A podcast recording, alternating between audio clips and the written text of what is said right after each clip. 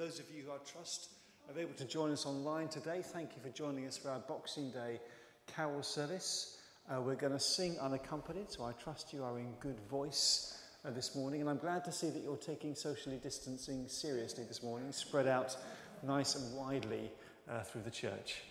We're going to be thinking about the wise men coming to look for Jesus following a star and how the story Matthew tells is steeped in the Old Testament and reflecting on that and its meaning for us today. But can I suggest that we start by standing to sing the carol Brightest and Best of the Sons of the Morning?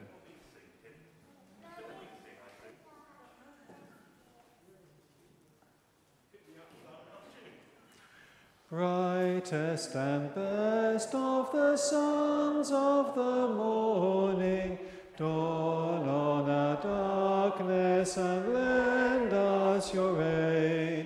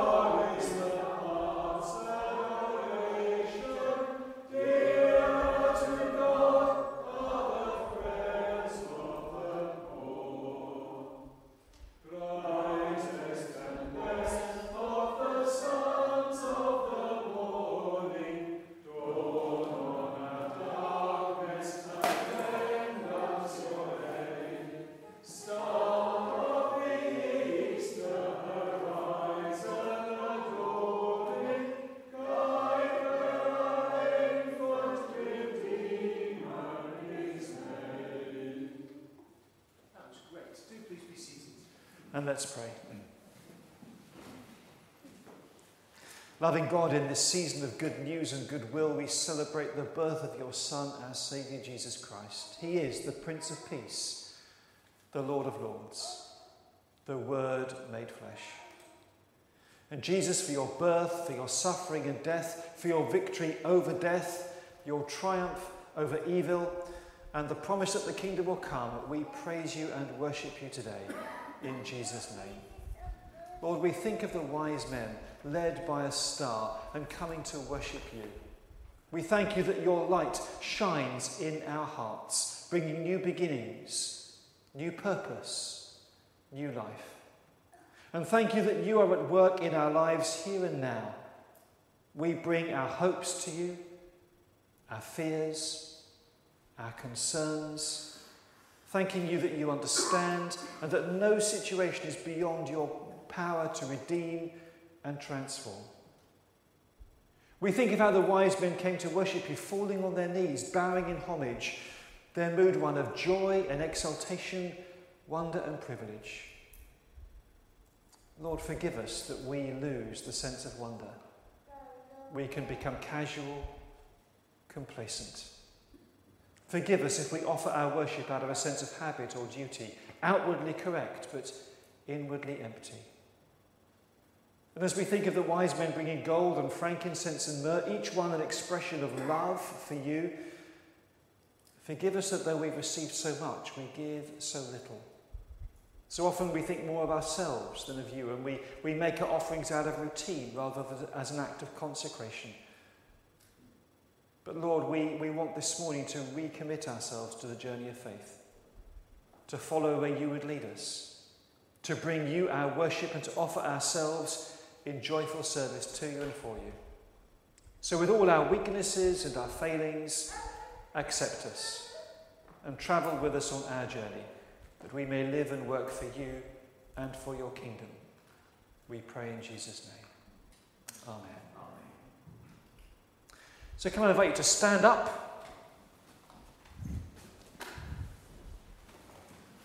Give yourself a bit of a shake. Stretch. Sit down. Make yourself comfortable. Relax. Close your eyes if that helps. And imagine with me.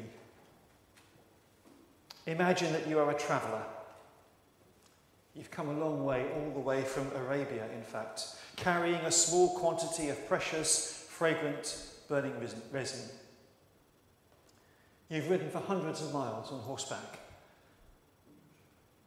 You are aching in places you never knew it was possible to ache. You feel sore. At times you've had to travel on foot till your back aches and your feet hurt because the territory was too forbidding for your horse to ride. And now you find yourself in a strange and unfamiliar country, and it's night, and the nights are bitterly cold. Yes, since you became, uh, came climbing into the hills, the temperature has been dropping steadily. And it almost feels as if you're at the roof of the world. It's pleasantly hot in the sunshine at noon, but at night it's much colder, the coldest you have ever, ever known. There's frost on the ground. And you've heard tales of this powdery white stuff that covers the sand where the dew has dropped, but no one ever told you what it felt like before. Frost bites at your fingers, the wind cuts into your face. Your knees ache in the middle of the night with only a flimsy tent to protect you. You wrap your thick woolen travelling cloak tighter around you, and you continue searching. And you feel a bit scared and lost. Very lost, actually. Although you have travelling companions and a servant with you, you know how vulnerable you are in this strange place with different customs. And it's under military rule as well. Soldiers have been marching past you at regular intervals on the journey. Sometimes you've heard jeers and shouts from these passing cohorts, and the fear is always at the back of your mind that they might turn on you and attack you.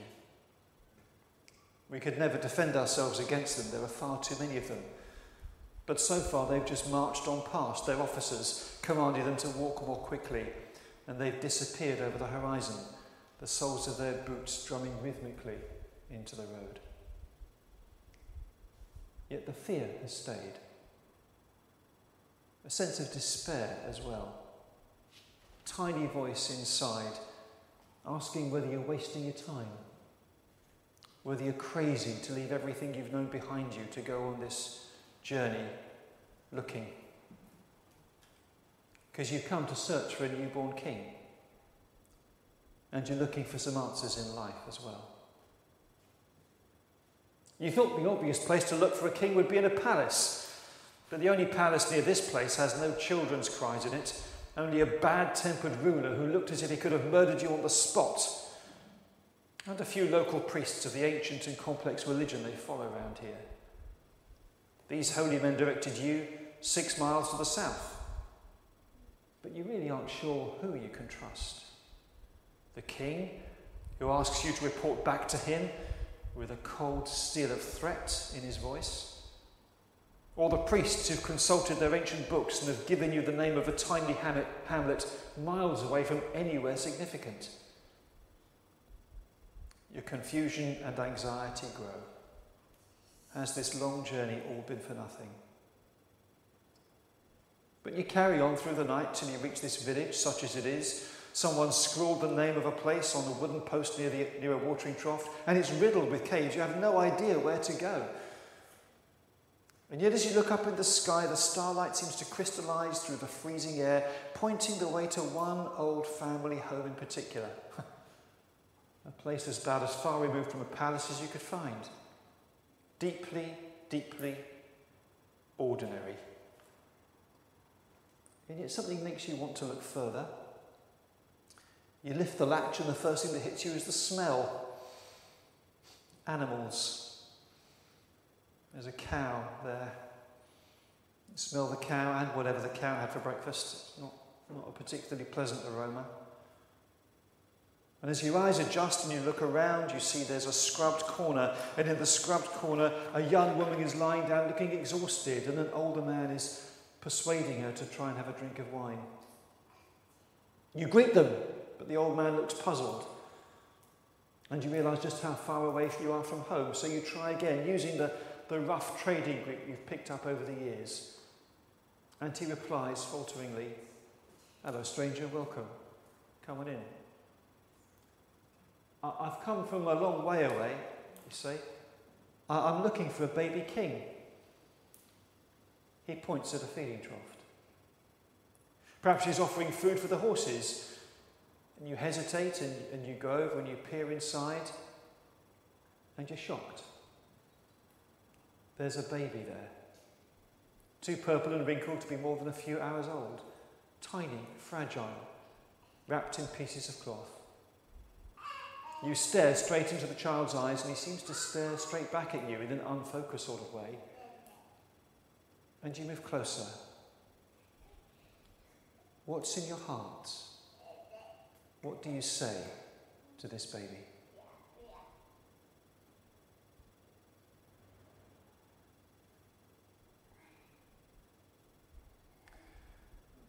And as you look at the baby, what thoughts come to your mind? There are no words, but his eyes seem to convey a message into your very soul. How do you feel? What do you sense this baby might be saying to you?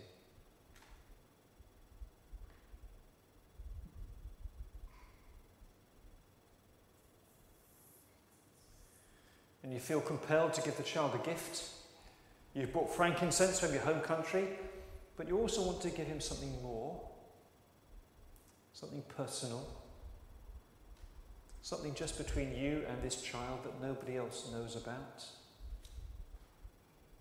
What does this child want from you, need from you? What can you give?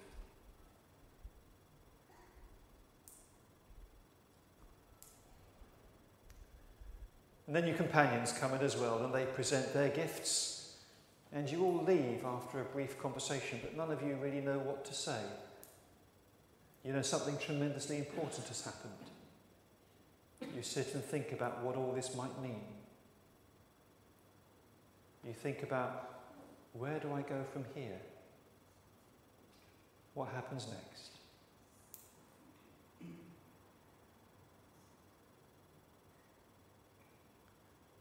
And then you hear singing, strange ghostly music which seems to come from the clouds and the frosty air itself.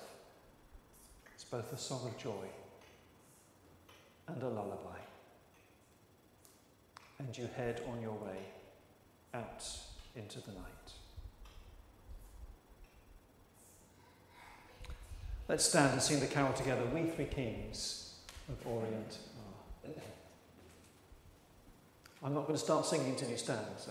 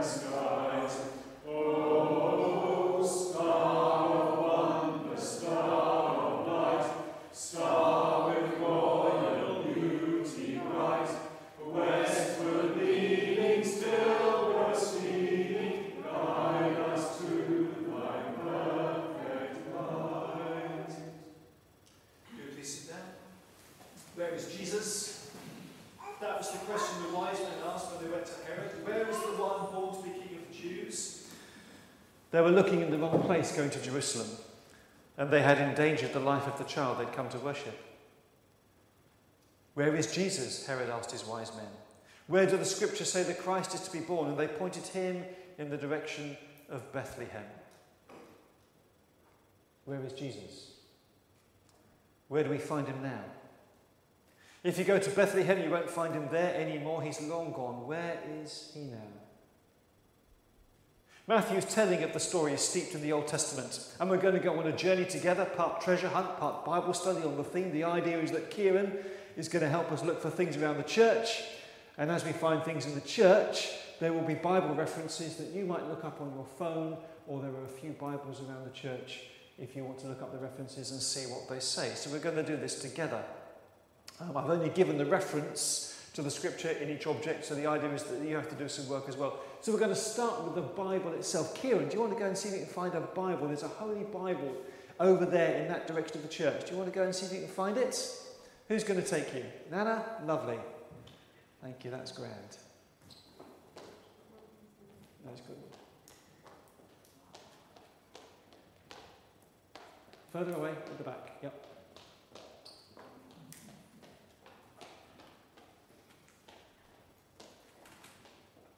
And is there a reference in it? There is. Yes, please. What's the reference? Numbers 24, verse 17. Numbers 24, verse 17. Would someone like to look that up and find it for us, please? Thank you.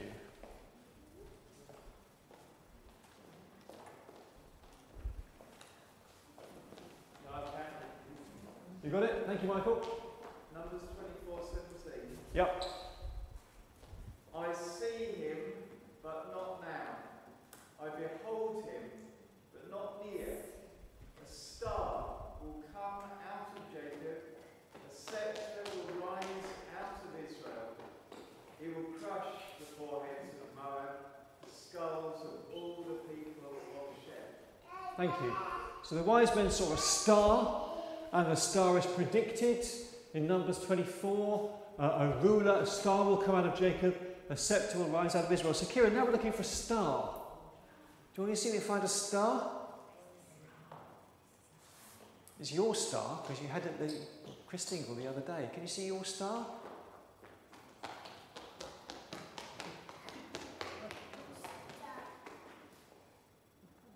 There's that star, there's another star as well.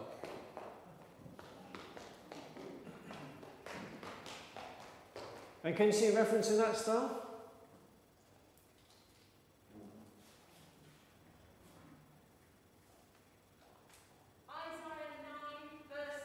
Isaiah 9, verse 7. Isaiah 9, verse 7. Anyone want to look that up for us, please?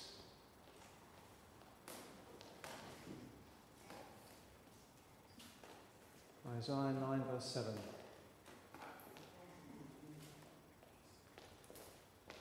Alison, you got it?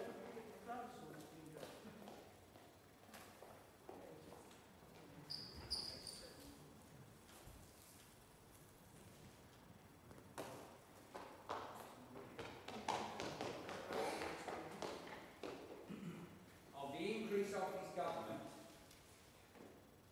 and peace there will be no end.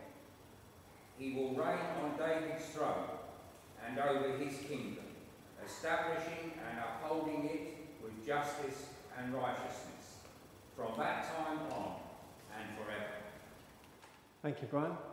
He will reign on David's throne and over his kingdom. So now we're looking for a throne which has a scepter on it, just to identify as a throne. So I'm not going to ask you to bring the throne over, but if you could bring the scepter over that's on the throne, that's got another reference on it.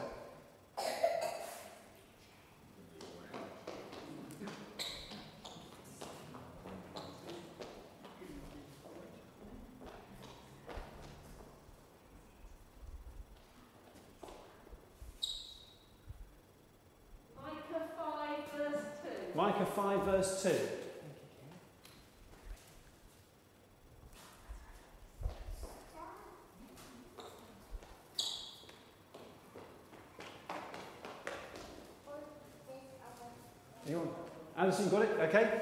But you are small among the clans of Judah, out of you will come for me one who will be ruler over Israel. Origins are from of old, from ancient times. Thank you. The wise men went to the capital city looking for a throne. They went where they thought they would find a king. Herod asked his wise men and said, No, you need to go to Bethlehem. And this is the verse that they looked up. But you, Bethlehem Ephratah, though you are small among the clans of Judah, out of you will come for me who will be ruler over Israel. The next clue, Bethlehem. You need to know what Bethlehem, Bethlehem means in Hebrew. Do we have any Hebrew people here? Any Hebrew speakers or biblical scholars know what Bethlehem means? Okay, it means house of bread. So we're looking for some bread. Can you find some bread?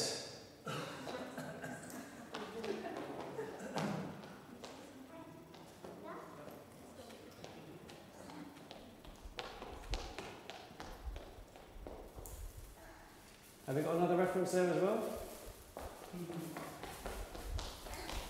Psalm 72, verses 10 and 15. Psalm 72, verses 10 and 15. Thank you.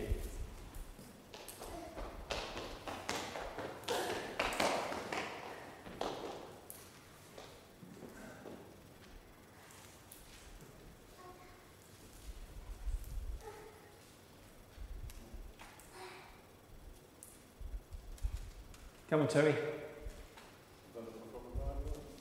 Psalm 72. Psalm 72, verses 10 and 15. Yep. The kings of Tarshish and of distant shores will bring tribute to him. The kings of Sheba and Seba will present him gifts. All kings will bow down to him, and all nations will serve him. For he will deliver the needy who cry out, the afflicted who have no help, no one to help. He will take pity on the weak and on the needy, and save the needy from death. He will rescue them from oppression and violence, for precious is their blood in his sight. Long may he live. May gold from Sheba be given to him. May people ever pray for him and bless him all day long. Thank you, Terry. So Psalm 72 is, is a psalm written to honour God's anointed ruler. Psalm 72 talks about the kings of Sheba and Seba presenting him with gifts. Matthew just talks about wise men from the east. The idea that there are kings comes from Psalm 72. Kings coming and honouring God's anointed ruler and bringing him gifts. Gold, one of the gifts we know they brought, is mentioned in Psalm 72 as well. And th- these kings are said to come from Sheba and Seba. Um, so, do we have any cat owners here? Any cat owners here? Okay, okay. Jan, you have a cat? What does Sheba mean to you as a cat owner? I don't know, she's gorgeous. She, okay, fair enough. We're looking for some cat food.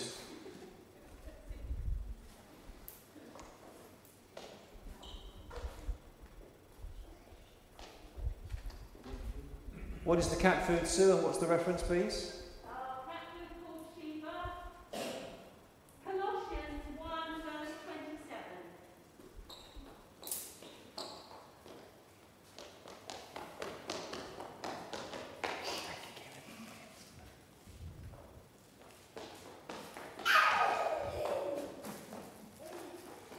If you want the cat food afterwards, you're welcome to it, Jan.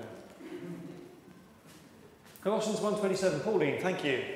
To them God has chosen to make known among the Gentiles the glorious riches of this mystery, which is Christ to in you, the hope of glory. Thank you, thank you. God has chosen to make known among the Gentiles the glorious riches of this mystery, which is Christ in you, the hope of glory. You won't find Jesus in a manger in Bethlehem today. You won't find him in a palace in Jerusalem, nor will you find him in a temple, be it ever so grand. In Isaiah 66, God says, Heaven is my throne, the earth is my footstool. What kind of house do you think you can build for me? But the Lord says he will look to the person who's humble and contrite in spirit and who trembles at his word. The only temple God looks for today, the only place he wants to live, is in your heart. So if you open your heart to Jesus this Christmas time, that is where he will be found today. And as Paul says, that's a great mystery. Christ in you, the hope of glory. That's the message of Christmas, and that's the hope of Christmas. So let's stand and sing together, O little town of Bethlehem.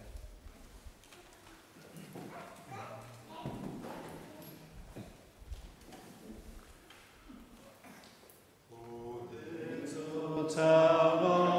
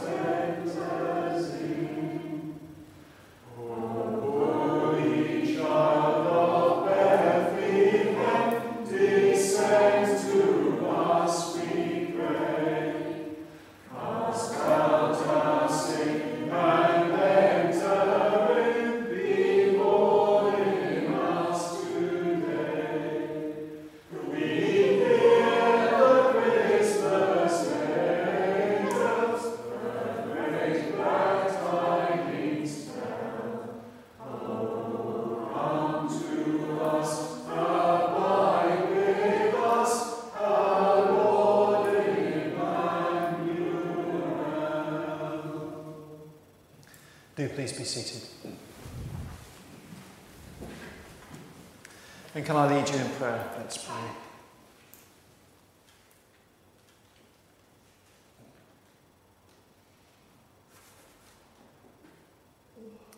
Lord, as we think of the journey of the wise men, their determination to greet you, their determination to persevere despite difficulties and disappointments along the way, forgive us if we lose their sense of vision, if we don't share their willingness to, to take a pilgrimage into the unknown in the confidence that you will lead us. Forgive us if our response to you has lost its initial sparkle, or the flame which once burned so brightly has grown cold, and our hearts are no no longer stirred by the prospect of seeing you face to face. Reignite the flame of love and commitment within us, we pray. And we thank you that you led the, the wise men on their journey and your light was always with them, a guiding star, a sign of your presence, a call to follow until they came to the place where the child lay. Lord, open our hearts to your guidance. Enable us to see your hand. Give us a desire to find your way rather than ours. Help us to be ready to pay the cost of following you wherever you may lead. Help us to think of faith as a journey into the future rather than assuming we've already arrived. And as we think of the wise men worshipping you, their joy and exaltation, wonder and privilege, Lord, we pray that you would give us that sense of commitment and love and dedication to you that they had. Lord, the future year is unknown to us, but we pray for your leading and your guidance and your provision. Make us faithful, keep us faithful. Help us to walk in your ways. Would you draw us close to each other and to you? And may your light always go ahead of us, leading us forward. We pray in Jesus' name. Amen.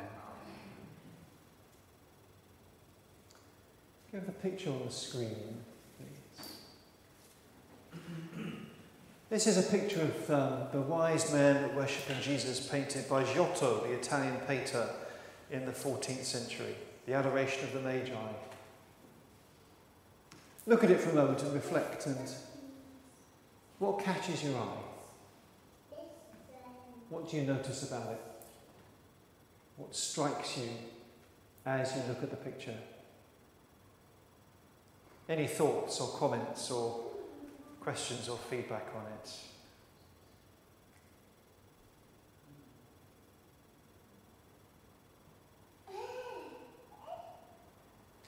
It was painted in 1304 to 1306.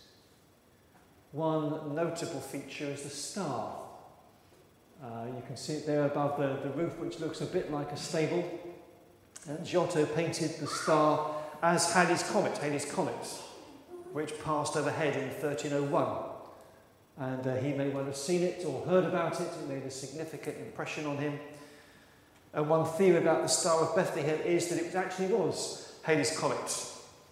That passed over in about 12 BC, so the dates are a little bit out, perhaps too soon to coincide with the birth of Jesus, but maybe there's a connection somewhere along the line. If you look at the foreground, you'll see that the whole scene takes place on a rock. And actually, the rock is massive, comes across the base of the picture and rises up behind the stable as well. It is huge. And uh, everything that happens takes place upon the solid foundation of a rock. And Giotto wanted to convey the idea that actually there is a solid basis to this story, a firm basis for our faith. The Lord is our rock. It's a firm foundation for our faith. The, the image is one of security and of permanence. And within the stable, we can see Mary, Joseph, and at least one angel, perhaps with another one in the background. Their attention is all focused upon Jesus. Mary's red dress also kind of draws our attention a little bit to that part of the picture and again, we see the child. And the three kings also uh, focusing on Jesus, worshipping and kneeling before him to present their gifts. The one person not looking at Jesus is the young man on the left hand side of the picture, whose attention is focused on the camel, which appears to be smiling quite happily. And uh, actually, when you look at the camel, you see there's red on the camel's back, and that kind of diverts our attention away from Jesus towards the left hand side of the picture the young man, the camel, the red, and our attention could be distracted from Jesus this Christmas time. And intriguingly, the young man staring up at the camel is the only one in the picture without a halo around his head. Is that because he's not looking at Jesus? Is that because he's not worshipping? Or is there some sense actually in which you need to have the anointing of the Spirit to recognize who Jesus is? and to be enabled to worship Him. There's a lot this Christmas to take our minds off of Jesus. Giotto invites us to worship with Mary and Joseph and the angels and the wise men. He invites us to recognize that our faith is based on the solid rock, but maybe there's a warning there as well about how easy it is to be distracted, if not to candles, then to all kinds of other things which take our focus off of Jesus. But the invitation is for us to adore the Son of God, who is the Saviour of the world, with the wise men and the angels, and with Mary and with Joseph.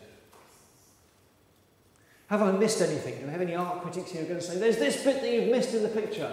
Anyone want to chip in and say, this, this, this bit is significant to me, and we've not focused on that? Purity of the blue sky. Sorry, Michael? The purity. The purity of the blue sky. Yeah, a very, very blue sky. Often Mary's dressed in blue as a sign of heaven, but yes, the purity, blue is a symbol of heaven, uh, and, and there's clearly a sense in which this is a heavenly scene. Thank you for drawing that out. Yes, very much so. That's important too. Terry. Very few different colours. Very few different colours. Yeah. And the others are sort of more purple or green tint. Yeah, purple green tint. But again, the, the focus on the, the, the red and the orange in the stable is, is, is the warmest part of the picture, and again, it's the bit that you feel, oh, that's where I want to be. That's where I want to be. Thank you. Yeah. Okay, thanks to Giotto. Thank you to you for your contributions. We're going to sing our final carol this morning, which is God Rest You, Merry Gentlemen. Can I invite you to stand?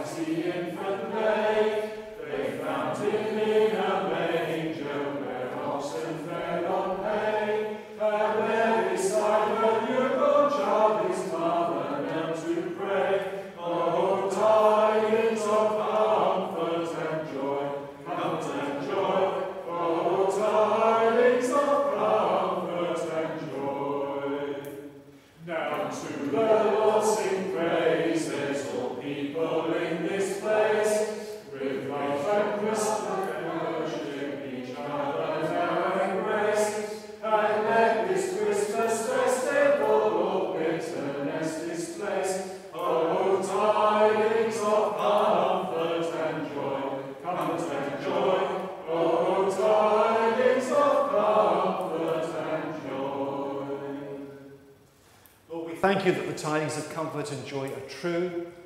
We thank you for the assurance we have that because of Jesus, evil will be overcome. Hope will replace despair. Joy will come after sorrow, and life will triumph over death. So fill us with your light, your love, and your peace. Guide our footsteps into the future, that we may live our lives as a light for others to the glory of your name. Amen. Amen. Thank you for joining us, whether here or online. God bless you. Enjoy the rest of your weekend, and may God keep you all in this coming week. Amen.